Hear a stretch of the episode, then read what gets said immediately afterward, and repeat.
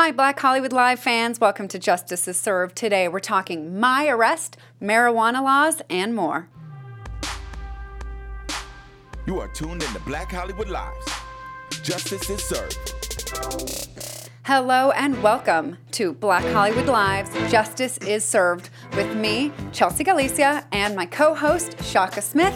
Thank you for joining me on my return from an unbelievable time in DC that I cannot wait to tell you about. Thank you for joining us on another episode of Justice is Served, where we talk about the latest in legal news for the week. And as somewhat expected, I became part of the legal news of the week, myself along with 1,200, some people say 1,300 if more, other people, including actress Rosario Dawson and Ben & Jerry's of the Ben & Jerry's ice cream, were all arrested last week as part of the Democracy Spring rally in Washington, D.C. So I knew going in that I had signed up for this risking arrest thing, and this is all in the name of getting money out of politics. Yeah, well, was it worth it? Yeah, absolutely. It really is not so bad. I highly advise it, but only to get arrested for something like this. Yeah. This movement is about getting big money out of politics. This whole movement about getting corporate money out of the legislative process, out of our elective process, because so many of the other problems that we see, from climate problems to Black Lives Matter, all sorts of problems that we want to take on are all related to this problem of big money in politics. We're stuck. We can't really do much because of all the money influencing the legislative, the Congress people and the Senate and everybody, keeping them inactive or keeping them pushing laws that favor the big corporate interests. So there are four laws specifically that we went to go march for, and this was so amazing. Every day they had a rally, and we met in front of Union Station. I'm sure you remember very much Union Station when you were there. And we had a rally and then marched to the Capitol. I think we have a couple of my own pictures that I shot throughout the week, and there's like 1,000 people marching through to the Capitol. It was unbelievable. I've never been a part of anything like that. How many days did you do this?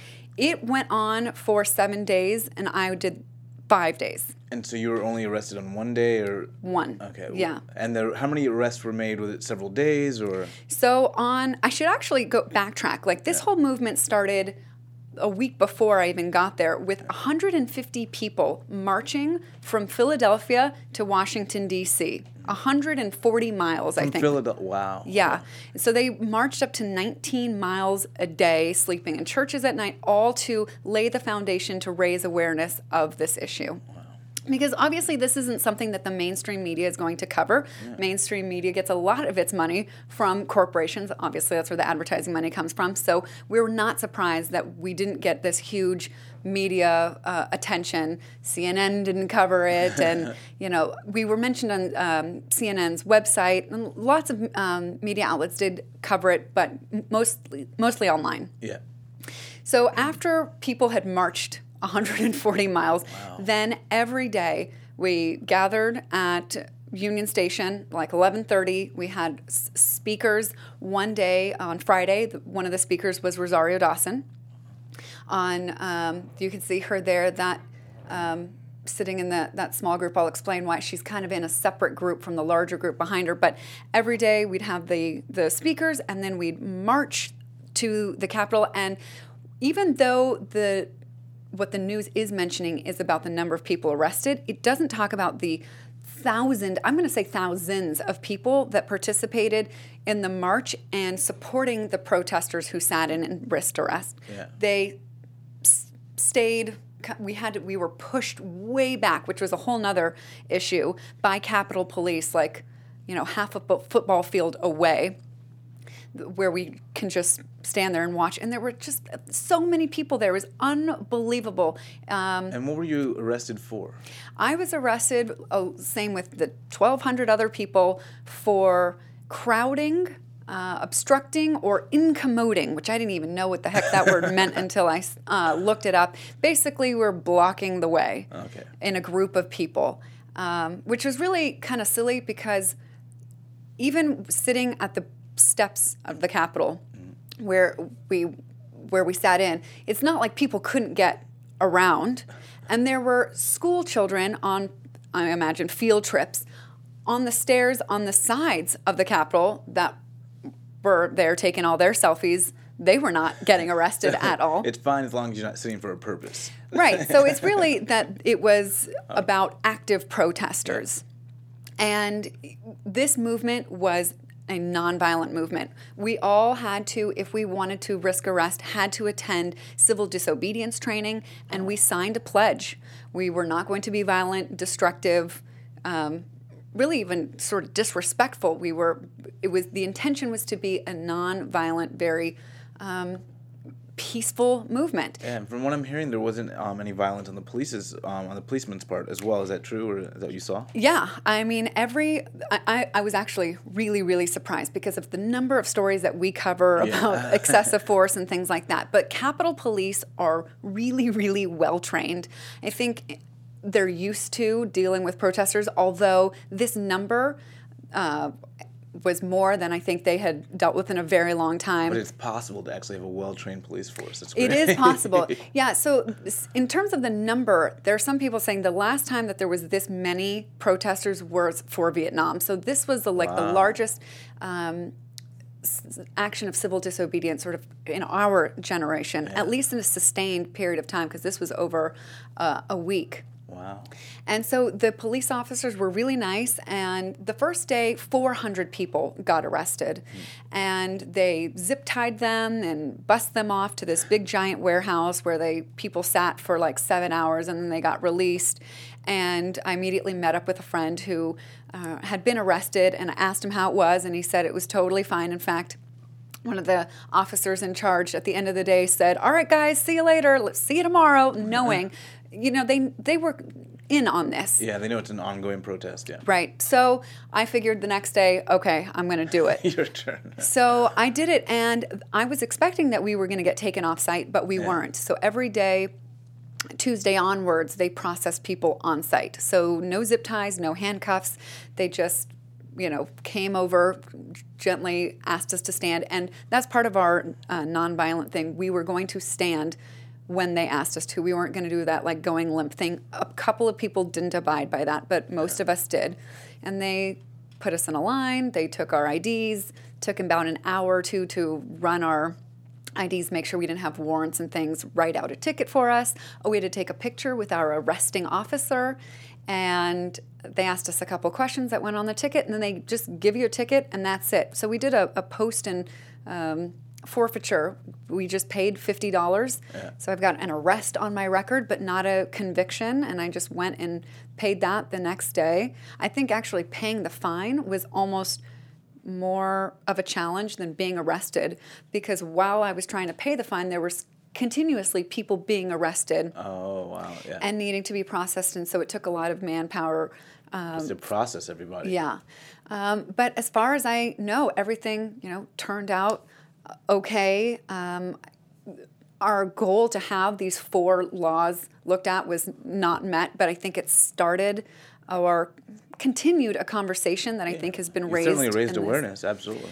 And I guess that's, at this point, all that we can do to start the conversation. And I was really pleased with how the organizers brought in other groups to show that this is all one problem. It affects a broad, Yeah, so on Wednesday we marched. I think I have a picture up there of us marching with the Black Lives Matter movement, because, again, that's another movement that at the core of it, in part, is a lot of money being tossed into this war on drugs, which has disproportionately affected Black men. And I mean, there's so many ways that money in politics has given rise to the problems that Black Lives Matter is trying to get addressed. So it was really awesome to march with them. Another day was a labor movement. Another day it was environmental groups. So all of it put together really nicely to show that if we can attack this one problem of money and politics... we help improve the other issues. Yes, absolutely. So that's why I thought that this was a worthy cause for me to, get a smudge on my otherwise perfectly clean record. Well, definitely hats off to you on that one. Yeah, you definitely laid it on the line. Yeah, I couldn't be more it was so exhilarating, so liberating, actually. I highly recommend it. I have the opposite feeling when it comes to arrest, but, Well, whatever works. If it's, if it's a law that breaking this law, having this crime on my record is doing something so much bigger. I couldn't help but constantly think, this is what Martin Luther King did. Yeah. And so following those principles and following that sort of leadership... and then to go see the MLK Memorial later. Right? Yeah. Oh, my gosh. So, I just could not be more happy with my experience. And I encourage everyone to continue to follow Democracy Spring and Democracy Awakening. Those were the sort of two groups that worked together on this rally, protest, whole thing, events for the week. And the movement is going to go onward. Awesome.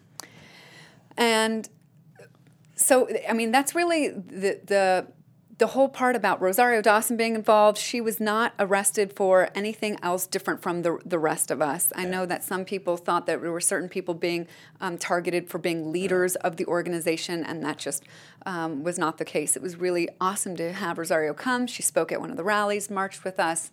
And then got arrested. In the picture that I took, you see that she's kind of in her own small group. You can see. So it's interesting. So how it happens when we're marching up, there's thousands of us, signs and chanting, so much fun. All the way up to the steps, we come up to the line of the officers that are standing on the steps. And for a couple of minutes, it's sort of, just chaos and chanting. And then they... through the loudspeaker do, this is your first warning, move if you don't want to be arrested, second warning, and third warning. Did anyone move? Well, some people, no, everybody just stays put. Okay. And then the people who want to get arrested will just sit down. Yeah. And then they have this line of police officers that you see that gets in front of us and then slowly starts to physically push back the rest of the group that does not want to get arrested. Yeah. Pushes us way back, and it seemed to me that Rosario was worried about getting arrested. I don't believe she hasn't ever been arrested before because she was not in the original group that sat down. I noticed that she was sort of on the outside with us, and then I saw her and one of the organizers trying to talk to the cops to go in to sit with the group that was arrested. But once the police have lined up that way, if you cross that police line, that's a separate charge. Oh, wow. And so you don't want to do it. Some people But they made all of that clear to you guys ahead of time. Yeah. Wow. In our training. Yeah. And so what they did is a few people just sat down right where they were and allowed the police line to cross them. So they didn't cross the police line. Yeah. So in the articles that I read, it said she was arrested with 12 other protesters. Really, there were more like 100 others, but in that small group that she sat down with was only 12, about 12 or so. It's really interesting to see the way that worked. Sounds like a very orderly protest, though, so yeah. Yeah, absolutely. I really commend the Capitol Police. It was great that the way that they dealt with us. I also see, on the other hand, how it was a good way for them to keep this out of the news, to keep this from being newsworthy, because... they didn't incite us. They didn't. Yeah. There were actually a couple officers who took escalation training instead of de-escalation training. I remember hearing one guy say, "You're going to tell me how to do my job after 29 years?" I'm like, "Oh man, this guy, he didn't go to class with the rest of them. Maybe the last time he took the de-escalation class was 29 years ago." So there was a couple of them who were just going at it with the protesters, people who were sort of on that level. That just wanted to argue about, and it is frustrating because it says very clearly, First Amendment, right to peaceably assemble, and then they're pushing us out of the way. And for somebody who didn't spend 3 years in law school, it seems very cut and dry. Right to peaceably assemble, we should be able to stand here. This is federal property that taxpayers pay for. we should be able to do this. And yes, kind of, but none of the rights that we have are absolute. Exactly. And so some people didn't understand that and were frustrated by it. But it was a good lesson for us all. Yeah. All right. Great story. Thank you. So moving along to a somewhat related story. Goldman Sachs settles with the government $5 billion. So Goldman Sachs is an investment bank that, I'll say it nicely, played a role in the 2007 collapse of the economy. Yeah. Great backstory provided in The Big Short. And without giving too much away about my personal feelings about this, which I'm sure you have a little slight idea about already, what did you think about this $5 billion settlement? Was this justice or a slap on the wrist? Well, initially it says, $5 billion sounds like a good number, And we had some other financial settlements that were on par, and some were lower, some were higher. Yeah, so let me just run through those because the context is important. So J.P. Morgan Chase paid $13 billion. Yeah. B of A, $16.6 billion, Citibank, $7 billion, Morgan Stanley, $3.2 billion. Yes, and these settlements usually are kind of tied to the wrongdoings of each bank and how they played a role in our collapse. And they were responsible with buying these kind of mortgage-backed securities from Countrywide. And when they realized these were underperforming and failing, when the sentiment out there was in the media that they were strong, they refused to inform buyers and investors that these mortgage-backed securities were likely to fail. They gave false assurances that the mortgages were just fine. Exactly. Knowing that the mortgages were weak with people that had low credit scores, with people that were likely to default. Exactly. And so so with that came this $5 billion settlement, which I thought, okay, pretty good. But what you find out is there's so many incentives and credits built into the settlement that they might actually end up paying less than $1 billion less. and it's not even the $1 billion less that I'm not satisfied with. It's the fact that you had to do this agreement where you undercut everything you kind of publicly said. Yes. And so that's what's, why not come out with a $4 billion settlement when there's no credits? Just stick to what you're going to do, because I feel like that is kind of how we got into the whole situation in the first place. This is such a mess. They have not learned their lessons at all. Sorry to cut you off today. No, completely. Okay, I think this is total BS. Yeah. Not even a slap on the wrist. This is a slap on the finger. Yeah. When you realize that in 2006 their net revenue was $37.7 billion, and this is in 2006, and their earnings were $9.5 billion in 1 year alone, you see that $5 billion is nothing for what they did to our entire economy and the people that lost their jobs and homes as a result of this. What you were saying about the $1 billion less is because they can claim a tax deduction for the out-of-court settlement fees that they're paying. So about $2.5 billion are going to the Department of Justice. But they're given a credit as well for the government has made them invest in certain areas where they think should be that should be revitalized. So for instance, if they do give money towards low-income housing, they get to claim a credit for that low-income housing giving. Yep. Rather than just requiring them to give that money. The tax write-off alone would give them sort of a discount of about $1 billion. Exactly. So it's $4 billion. They did not at all admit any wrongdoing. And same with the deals and the other banks, no individual employee was held responsible or faced any consequences. And all the articles, I was really disappointed by the media coverage that I saw of it. They all used like euphemisms that Goldman Sachs is paying a penalty related to the mortgage crisis. Yeah, they didn't really want to get at the heart of what was taking place. No, it's not related to how about causing or lying? No article that I saw used the word that they knowingly lied to investors. Again, the influence of money, including Goldman Sachs, on a lot of the media is such that people are afraid to make enemies with them and be afraid to tell the truth. And afraid of possible litigation on themselves. Right. So I know maybe I should be afraid too, but for some reason I'm not, because I think it's more important that people really understand the truth and that they should be, I think, pissed off about this. And what's interesting is in January, they set aside about $3.4 billion for the settlement.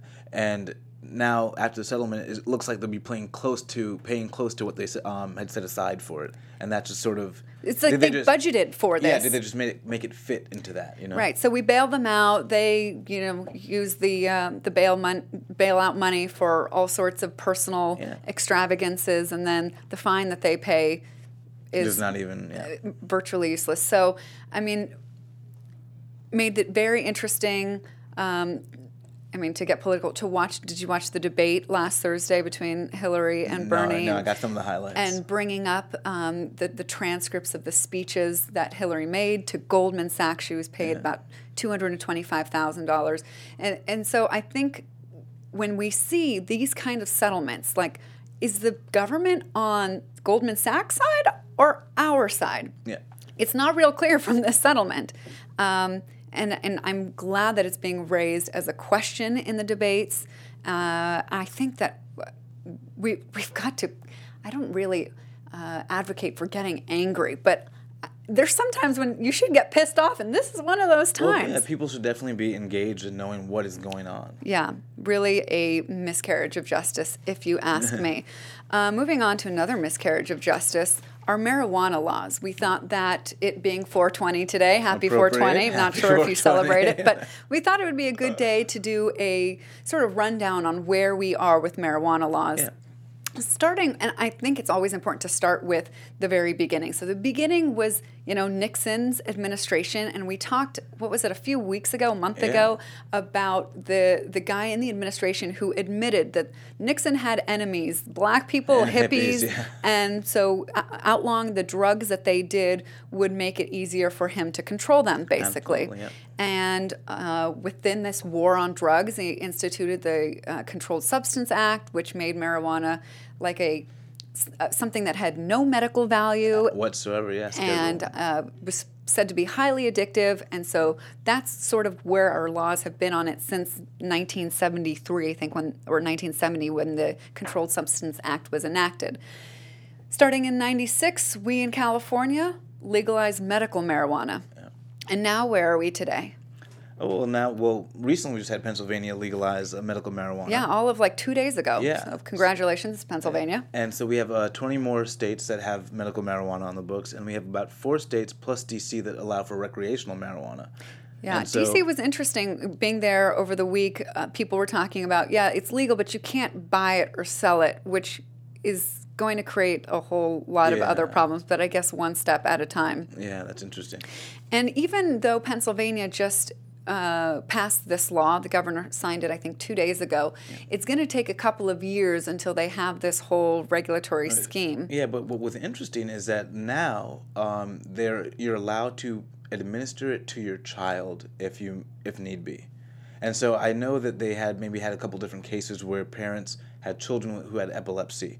And the amount of I guess symptoms that you were able to show, it's only 17 things that you're allowed to get this for, including cancer, HIV/AIDS, Parkinson's, epilepsy being one of them. So they do have very strict regulations as to who's going to be able to get this medical marijuana. The exception to that is the chronic pain exception. Or it's not even an exception, it's one of like the dozen or 20 or so conditions listed for most states that allow the use of medical marijuana. And many people have chronic pain, especially back pain or headaches or things of that nature.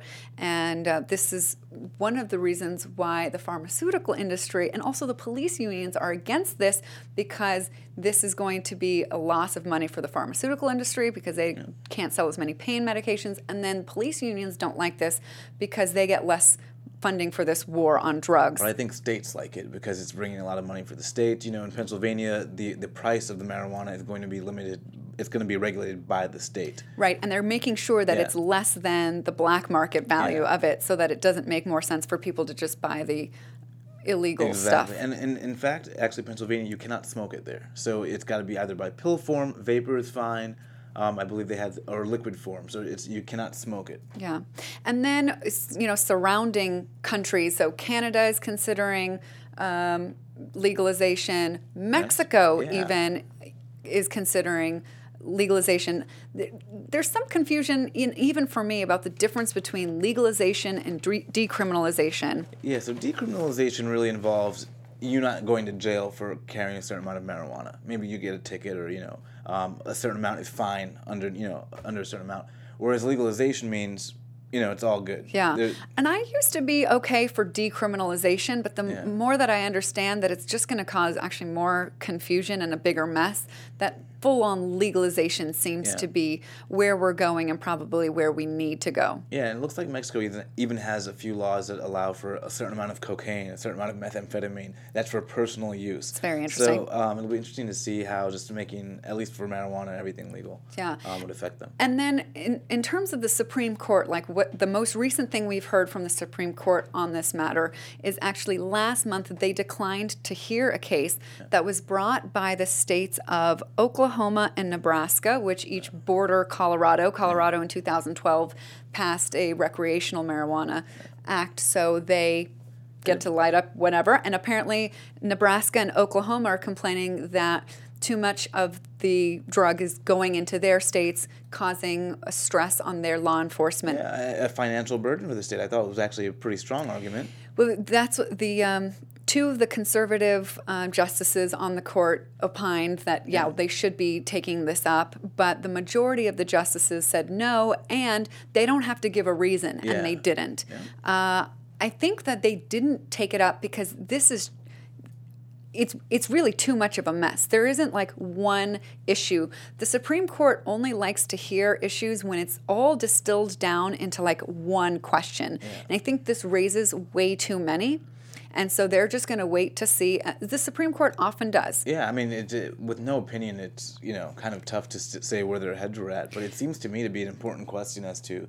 Well, the other thing is that the states went straight to the Supreme Court, which they're allowed to do that in this kind of case, to ask the Supreme Court to take original jurisdiction. But they can go through the federal courts and so that may be the next step, and let it go up that way. And but so far, because the Supreme Court declined to hear it, other states like Ohio have been encouraged by that to pursue, so that there's 10 other states. Yeah, where it's going to be up for election or for vote. And then I heard, I think I just saw today that there was a group of 50 doctors in California that are creating a group that are for marijuana legalization, which is a big deal because way back in the day in the 70s, they were the ones that said, we don't need to criminalize this. This is not going to be good. But then for the last sort of 50 years, the American Medical Association has been on the side of it has no use. Yeah.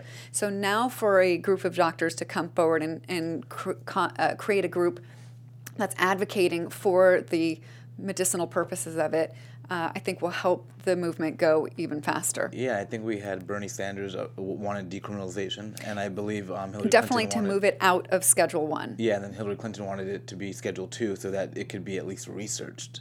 And so, putting something in Schedule II will at least allow people to research it and the government to fund that research. Right. I think it's a little bit too late for let's do the research thing. Not necessarily, because I think you do have questions about how it would affect an 8-year-old suffering from epilepsy, or how it would affect maybe a baby or a child. For sure, if any of these laws were seeking to make it legal for children, but all of these laws, recreational or medical, is for medical is for kids. Yeah, exactly. So I think it would be great to have it researched so we know exactly what the effects are. What are the standard amounts? What are you supposed to take for this kind of pain or that kind of pain? So yeah, and I would personally be on the side of let's let them do it and we'll refine that as we go, rather than keeping it illegal until we do all the research, and then 5-10 years from now we can make it legal. Well, I think it's better to do research before you But I think there is already some research that's been done in other countries. Yeah. Well, there's some, but I think it's best to have government-funded research that we can see that affects a broad... you can see the sample size and that it's actually it meets certain requirements to merit a study. If you have tried it with your child and you see the difference that it makes in the number of seizures that your child has, would you want to wait for a study to come out in a couple of years, or would you... I would be concerned about the long-term damage. So, I might be solving one problem now, but I'd be very concerned about the problems later on. What kind of long-term problems have you seen? Well, I mean, developmentally for children, I don't know what the effect on marijuana with children would be that we're taking it over a long period of time. I have no idea. And this whole notion that it makes you dumb and lazy is really, I don't think, supported by any evidence, probably maybe because there isn't any. Yeah. Because you and I both know people that are perfectly, productive human beings that smoke just as many as people that do the lazy thing. So it'll be interesting to see how this goes, but I think this is like a domino effect that's moving faster and faster. I think the research needs to catch up to public sentiment, and then I think that's when you'll see a lot of the old stalwarts against it kind of fall, because you do need to know what people are getting. We make things go through a process of standardization and figuring out processes and making sure the processes are safe, and so I think that's important too. Yeah, and I think us in California are going to be able to vote on a recreational marijuana use act in November. Okay, wow. How are you going to vote on that one? I don't know. I got to do my own research. Yeah, okay, I got to do some more. All right. Okay, and so now we're talking about former NYPD officer Peter Liang. Mm-hmm. Remember, he was the guy who went through a dark stairwell with his gun out, mm-hmm.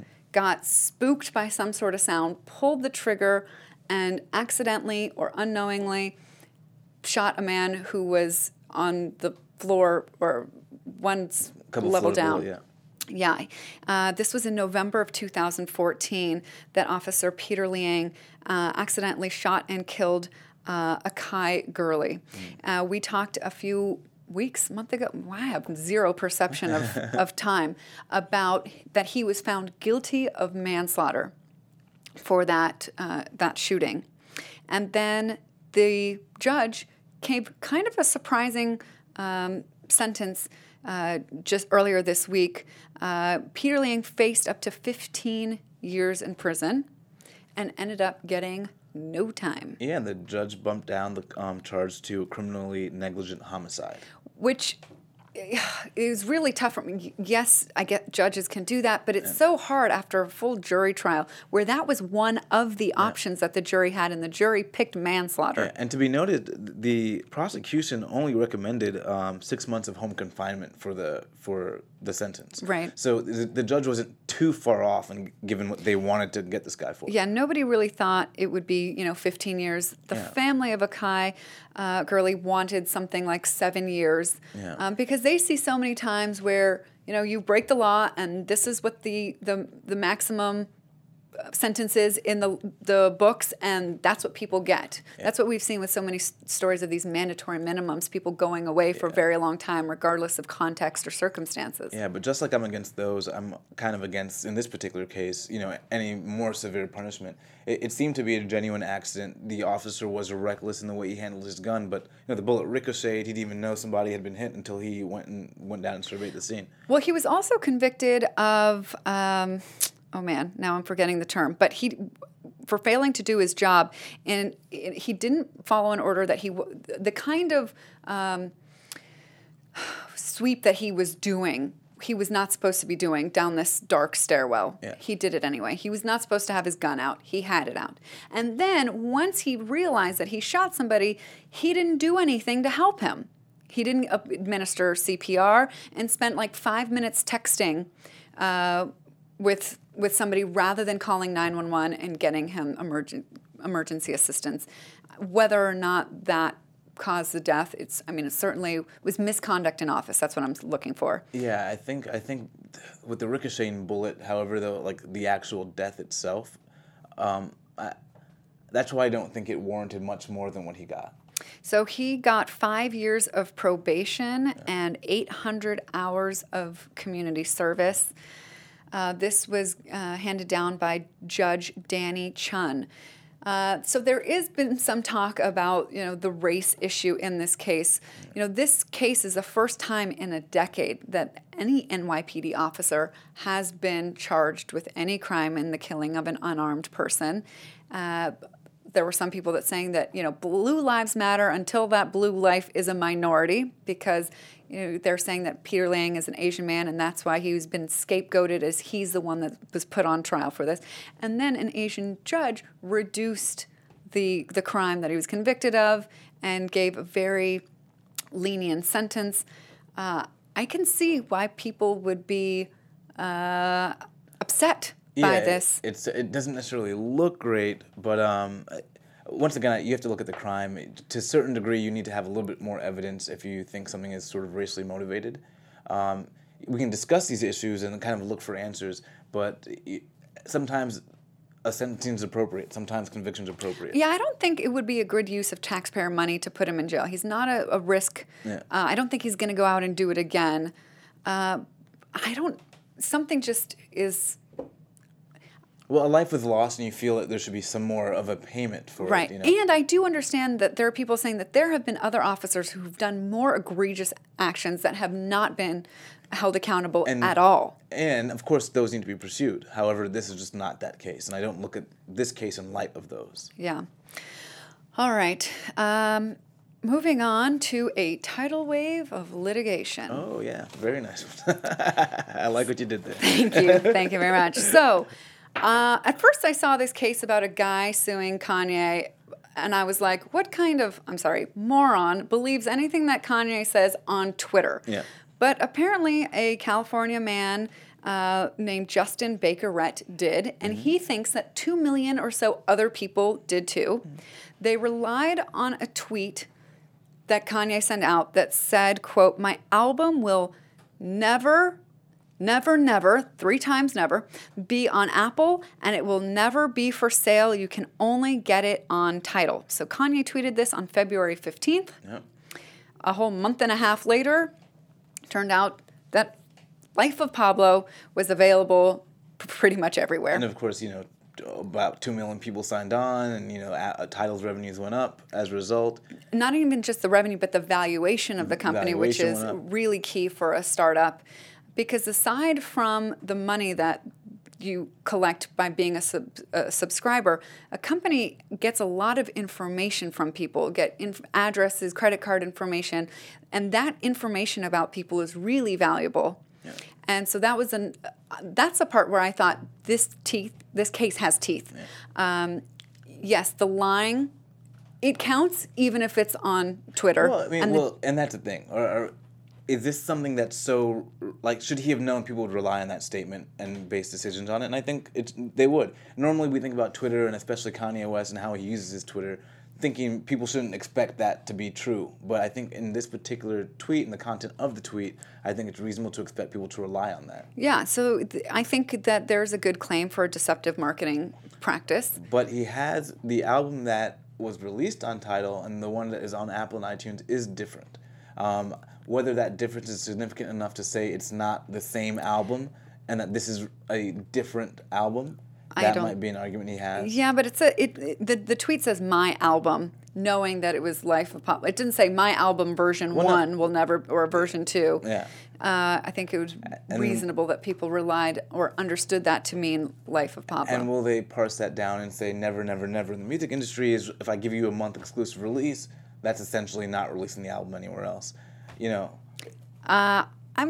Good luck for him on that. I do think actually that this class action will be successful, but like most class actions, the members of the action are not going to get that much. They make it a free month on Tidal, something like that. And usually it's the attorneys that litigate these cases that come out ahead more.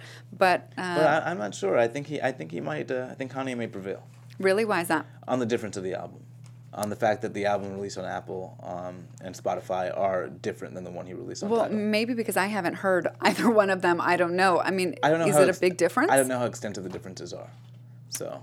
Interesting. But don't rely on anything Kanye says and on Twitter. But you know, they're saying that the value of the new subscribers was $84 million. That is huge, nothing to scoff at. So, yeah that's why I think there's something. And funny enough, we talked about the Jay-Z lawsuit where he sued the original who he bought Tidal from based on their, you know, value inflation valuation of it when he bought it. So yeah, this Tidal comes full circle. Has been kind of rough.